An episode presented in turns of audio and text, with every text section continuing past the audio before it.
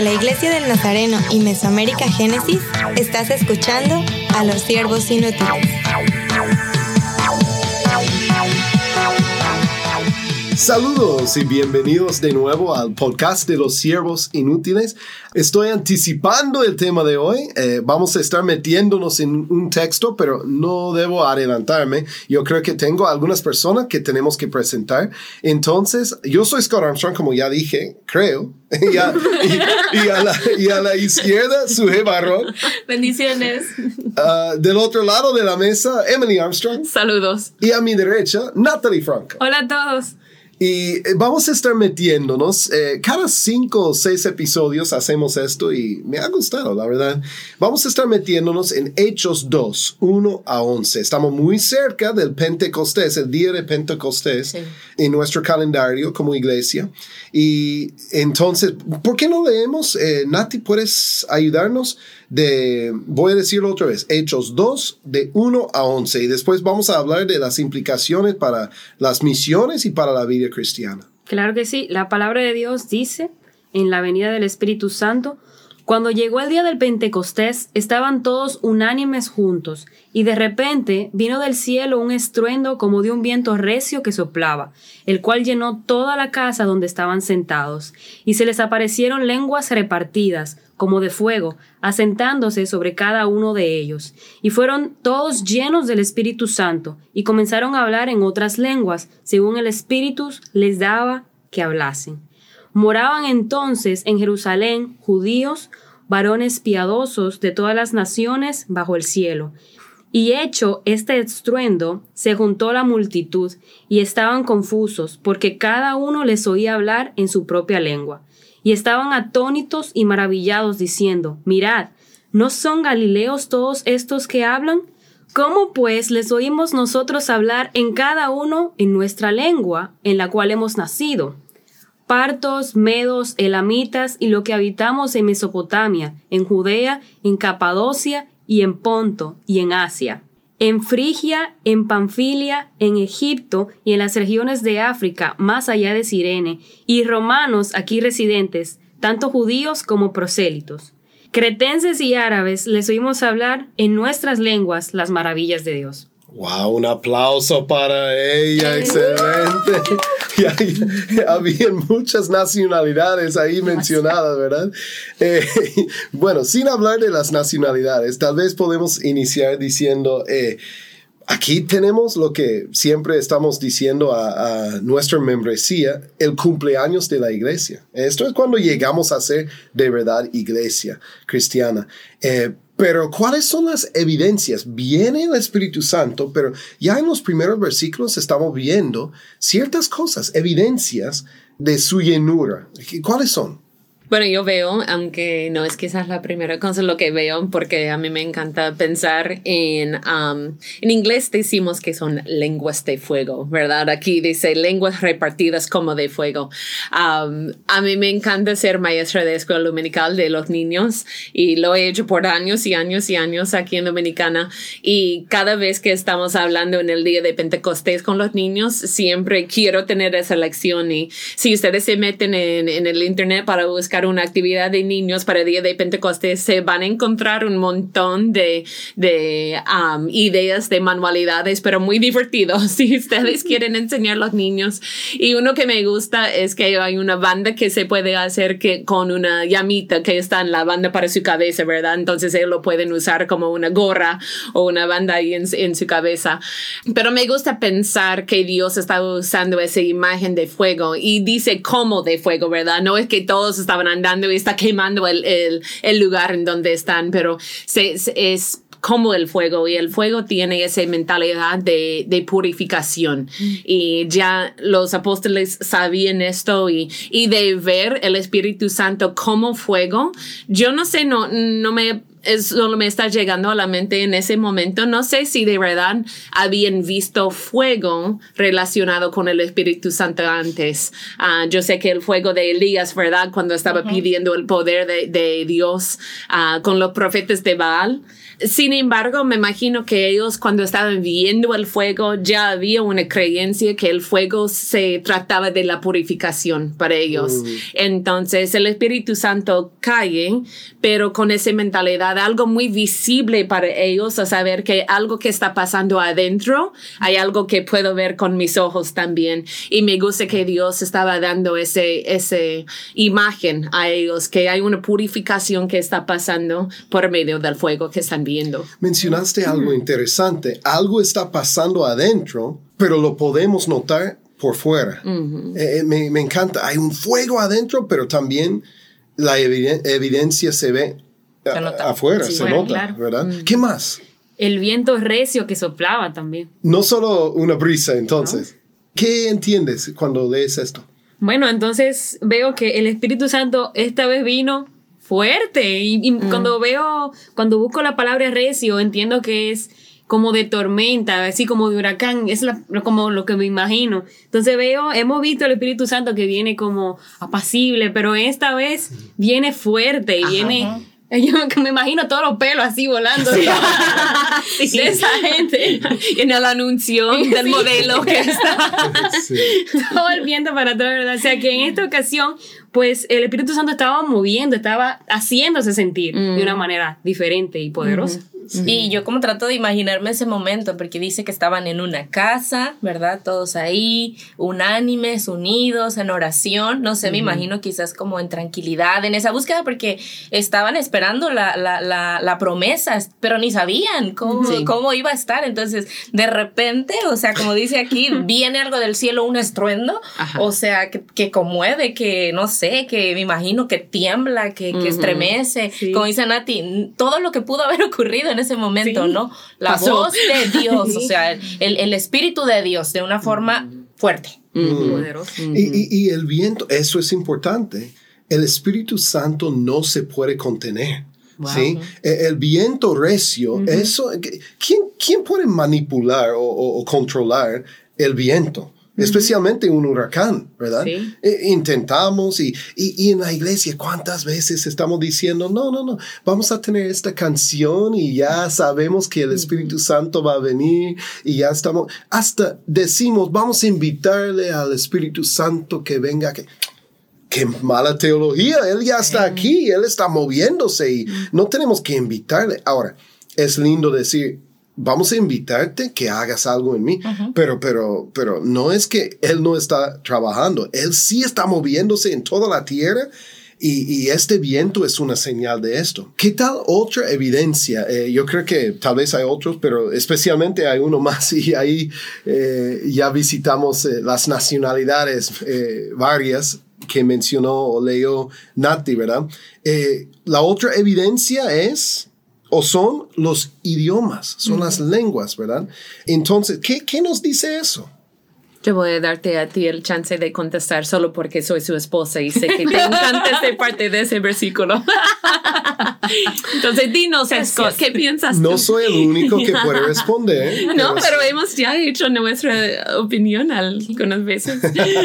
Bueno, eh, obviamente como misionero eso es importante. Eh, no existe el movimiento del Espíritu Santo sin misión.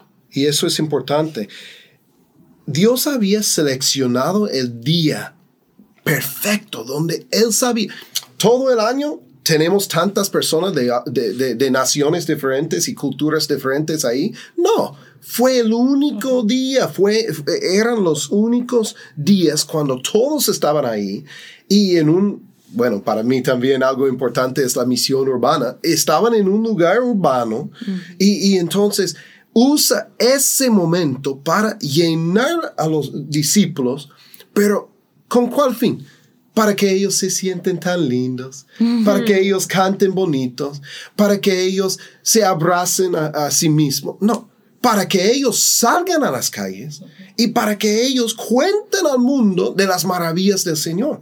Y estas lenguas eh, eh, algo que es interesante, no es que ellos hemos nosotros tenido que estudiar idiomas, ¿verdad? Y a clase tras clase y eh, nos avergonzamos y nos humillamos y intentamos y fallamos y de repente sí podemos hablar otro idioma. Pero en el momento, ellos están hablando, nótenlo, están hablando su propio idioma desde en sus cabezas pero otros están escuchando en su propia lengua, en su propio idioma. Esta es otra cosa. No estamos hablando de eh, tomar un curso y aprender español, y aprender otro idioma.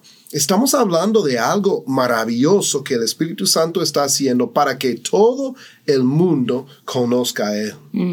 Algo que estoy solo de leerlo otra vez y quiero saber qué piensan ustedes porque no tengo una respuesta, ¿verdad? Pero en versículo 6 dice, y hecho ese estruendo, se juntó la multitud, la multitud. Entonces ellos escucharon algo también. Sabemos qué pasó eh, en ese cuarto, pero Jerusalén sabía algo está pasando, se escuchó algo.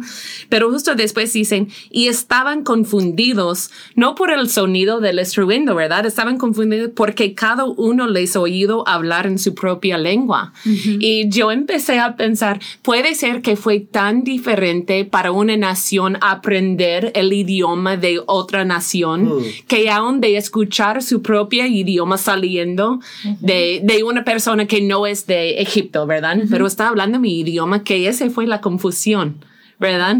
Entonces me, me, tengo que preguntar, ¿qué piensan ustedes? ¿Estábamos o estamos en un tiempo que, que Dios está retando la iglesia a hacer algo diferente, hacer algo que está rompiendo la esquema de, de la sociedad o, o algo así. ¿Qué piensan? porque fue la confusión escuchar en su idioma, ¿verdad? Su deseo siempre ha sido desde Génesis, desde eh, Génesis 12 y Abraham, bendecir las naciones. Hmm. Pero como judíos, como los primeros cristianos, no siempre captamos esa idea. Él tenía que moverse y tenía que impulsarnos para que estuviéramos ya saliendo y diciendo a otros, no solo nuestro grupito, ¿verdad? Entonces, para mí, cuando Él está, Él está viniendo con su presencia, su llenura, eh, su Espíritu Santo, y hablan en otros idiomas o se entienden en otros idiomas, estamos viendo el progreso natural de su carácter desde el Antiguo Testamento. Mm. sí, y podemos ver como algo real. Quizás nosotros ahora hemos como desvalorizado un poco, quizás como eh, este encuentro con el Espíritu Santo, como, ah, es algo que pasó pequeño, natural, que un encuentro conmigo. Vemos aquí que hubo un impacto. O sea, cuando el Espíritu Santo llega es para impactar y no como a una, dos, tres personas, multitudes. Claro. O sea, la evidencia del Espíritu Santo en la vida de los discípulos que estaban esperando su promesa trajo un impacto en mucha gente. Sí. De una forma sobrenatural, porque lo que nos habla de esto es sobrenatural, no es algo que ellos hicieron, que buscaron, que se metieron a estudiar, es algo sobrenatural que Dios regaló por medio del Espíritu Santo. Está muy bueno. Sí, mira, fíjate que eso me recuerda a febrero del 2018, tuve la bendición de poder servir con un grupo de Virginia. Ellos vinieron desde allá para servir. Era un operativo médico que se iba a hacer en diferentes partes de, de aquí, de República Dominicana. Uno en As, otro en Boná, otro en Jaina, bueno, en diferentes partes. Y durante esa semana, a pesar de que tenía clase, pues Dios me permitió estar con ellos todo ese tiempo. Y en esa semana, Dios se pasó y por su misericordia y por su bondad, Él quiso enseñarme. Él fue como que, Nati, te voy a enseñar un chinchín de lo grande. Debemos explicar esto un poquito. Ok, sí, un, un, chinchín, un poquito, ok.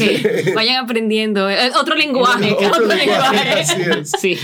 Bueno, un poquito de lo grande que yo soy y eh, como nos hacíamos era que nos levantábamos súper temprano a la mañana a tener nuestros devocionales antes de salir al lugar de impacto, un lugar de servicio. Yo era simplemente una traductora porque no sé nada de medicina. ya, le, ya le pedí perdón a Emily. Entonces, eh, teníamos esos devocionales, estábamos un grupo reunidos, ¿verdad?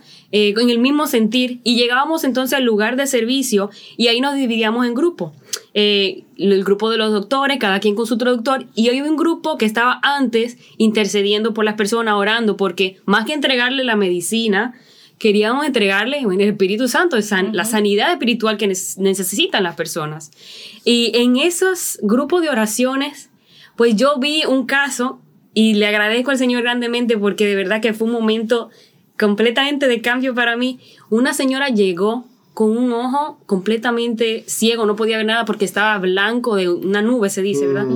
Una nube. Y ella le preguntamos, bueno, le preguntaron, ¿quieres orar por esto? ¿Tú crees que Dios puede salvarte? Y vi como todos levantaron la mano, incluyéndola a ella, y comenzaron a orar para que el Espíritu Santo venga y la sane y la cure. Y yo vi con estos dos ojos cómo ese ojo de esa señora comenzó a, a quitársele esa nube, a moverse esa nube, y ella comenzó a gritar y a glorificar el nombre de Dios y a dar grito por todo el lugar donde estábamos. Y lo que provocó eso es que yo sé que no se quedó ahí, sino que ella volvió a su comunidad a testificar de la grandeza de Dios. Eso fue un, momento, lo que pasa cuando el Espíritu Santo llega. O sea, podemos sí brindar un servicio a nosotros como, ¿verdad? Como siervos inútiles que somos, pero cuando el Espíritu Santo llega, no, ¿qué, qué más?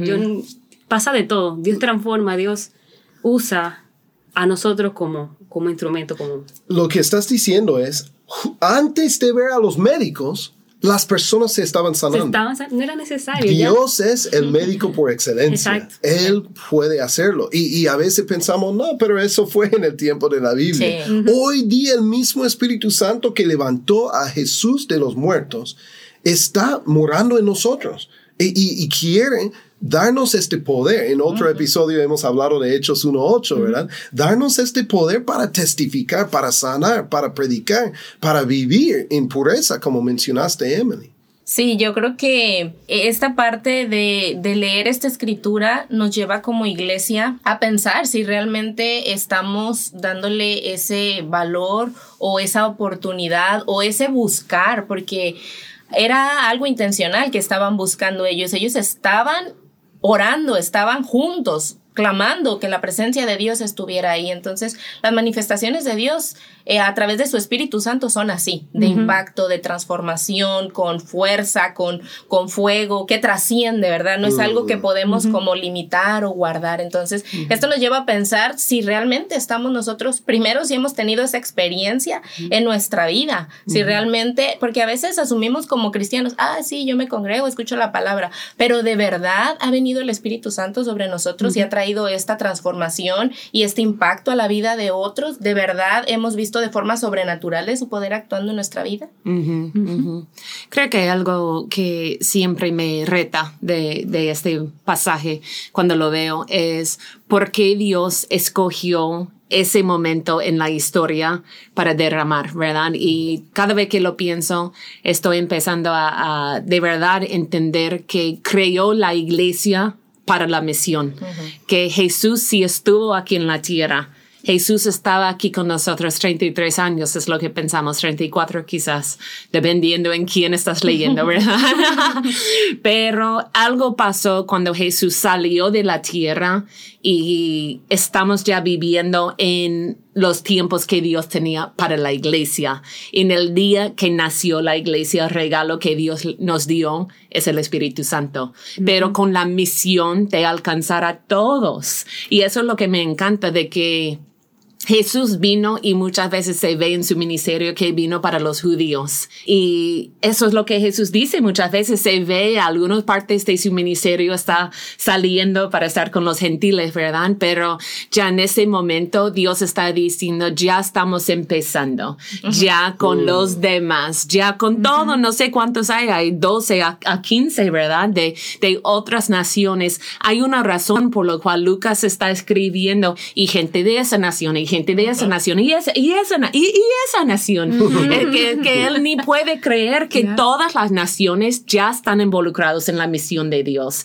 Y yo creo que ese tiene que ser la misión de la iglesia, a saber que Dios nos ha llamado a cada nación, a cada cultura, que nos va a dar el poder de poder comunicar con ellos, pero solo por medio de su Espíritu Santo. Y para mí me, me, reta como misionera, siempre, pero yo creo que como iglesia también también debemos tomar el reto, no solo predicarlo, no solo decir que ahí se encuentra en la Biblia, pero decir que, pero ¿qué estamos haciendo nosotros? ¿De verdad estamos haciendo para alcanzar cada cultura que esté quizás en nuestros propios vecinos, ¿verdad? Vecindarios, perdón, nuestros propios vecinos. Ah, creo que hay mucho que Dios puede enseñarnos por medio de ese pasaje. Y yo creo que ellos estaban bien conscientes de la tarea que tenían, porque Jesús había dado en sus últimas palabras la gran comisión. Pero les dijo, no salgan y no se muevan y no van a hacer nada hasta que mm. llegue la promesa y el poder del Espíritu Santo, el bautismo. Entonces, esto también a nosotros nos enseña mucho. A veces la iglesia funcionamos solamente como una organización o como una institución y programamos actividades y hacemos mm. diseños, creamos estrategias, hacemos de todo en búsqueda de llegar al fin de la misión. Pero este pasaje nos vuelve a recordar y nos vuelve a reubicar. No es los planes que tengas. Ellos pudieron haber salido desde ese día, ¿verdad? Y vámonos a predicar. Jesús murió, resucitó y está en el cielo y esto y va a venir otra vez.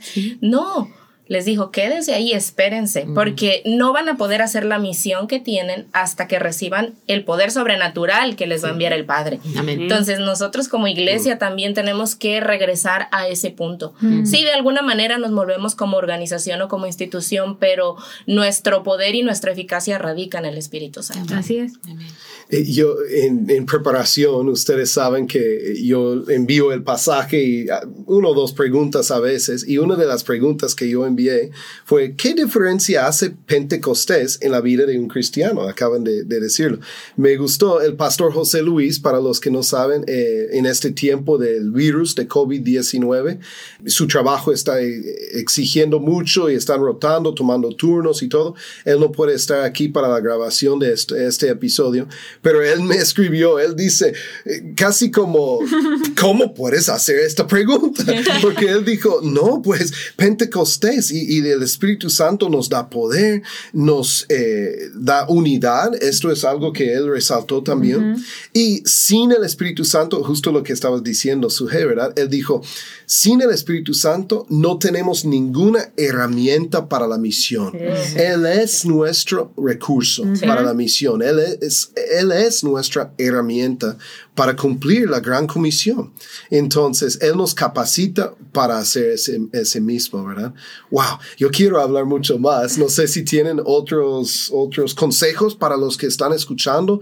No solo cosas que quieren resaltar del, del texto, pero cómo se aplica en nuestras vidas. Sí, yo creo que es importante que desafiemos, ¿verdad? A buscar ese momento. Si realmente ha sucedido este momento en el que el Espíritu Santo nos ha llenado y, como dice Emily, con ese fuego nos ha purificado, nos ha empoderado para hacer la misión. Y si no, pues que busquemos, ¿verdad? Que estamos eh, en un momento en la vida en que con estas situaciones y crisis, que lo necesitamos a Él para hacer la misión, para hacer iglesia. Y yo recuerdo de verdad la transformación en mi vida. Hmm. Yo no imagino hacer lo que hago si el Espíritu Santo no estuviera en mí. Me pongo a pensar, no sé, algunas veces si a ustedes les ha pasado aquí en Dominicana, ahora que, soy de México y estoy aquí, a veces ando caminando en las calles y de repente pienso como, ¿qué haces aquí, suje? me toca a veces andar en los barrios y en los carritos y en los motores y ando haciendo cosas que digo, Sujei, tú nunca hubieras hecho esto. O sea, no es tu personalidad, no es tu forma, no eres tan mm. valiente, no eres tan fuerte.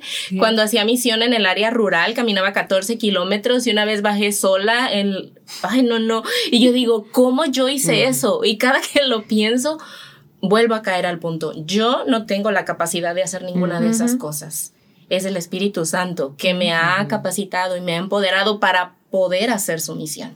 Entonces no es algo que por más inteligente que sea, más hábil, creativa, no puedo lograr eso. Es, esa es la valentía y eso es algo que viene solamente del Espíritu Santo. Entonces, invitar, ¿verdad?, a, los cristianos a desafiarnos como iglesias también, a, buscar ese mover del Espíritu Santo para que veamos la diferencia entre lo que hacemos con nuestras propias fuerzas y la eficacia que tenemos cuando el mm. Espíritu Santo va delante de nosotros. Mm. Es bueno, es sobrenatural. Sí. Eh, y es algo que como en iglesia tenemos que morar ahí un poquito más, creo yo, que en lo que es el sobrenatural, lo que Dios nos ofrece, que de verdad podemos usarlo. De verdad podemos Amén. usarlo. Y ahora esta vez voy a hacer la pregunta a Nati. Oh, está bien asustada. Solo Sí, puedes ¿cuál regresar pregunta? al próximo episodio si contesta bien. Entonces, la pregunta es, si alguien está escuchando y quiere continuar la conversación con nosotros, algo que deseamos que hagas, entonces, ¿cómo pueden hacerlo? Ah, claro que sí. Pueden visitarnos a nuestra página de Facebook, Siervos Inútiles Podcast, y también en www.mesoamericagenesis.org. Y también en Spotify pueden seguirnos y compartir. Sí. Por favor. por favor, sí. Pasaste la prueba. Ah. Buen Lo que hace el Espíritu Santo. Exacto. Ya sobrenatural. Te invitamos al próximo episodio. Así es. Gracias. Así es. Eh, ¿Qué tal? Y no lo había pensado. ¿Qué tal si terminamos esta parte en inglés, ya en otro idioma? Solo tienes que decir tu nombre en inglés. Entonces, okay, we are the worthless servants, and I'm Scott Armstrong, I am Sujei Barrón. I'm Emily Armstrong. And I'm Natalie Franco. and we'll talk with you next time. Hasta el próximo. Adiós. Para más información, visítanos en nuestra página de Facebook Siervos Inútiles Podcast. Encuentra este y todos nuestros episodios en mesoamericagenesis.org.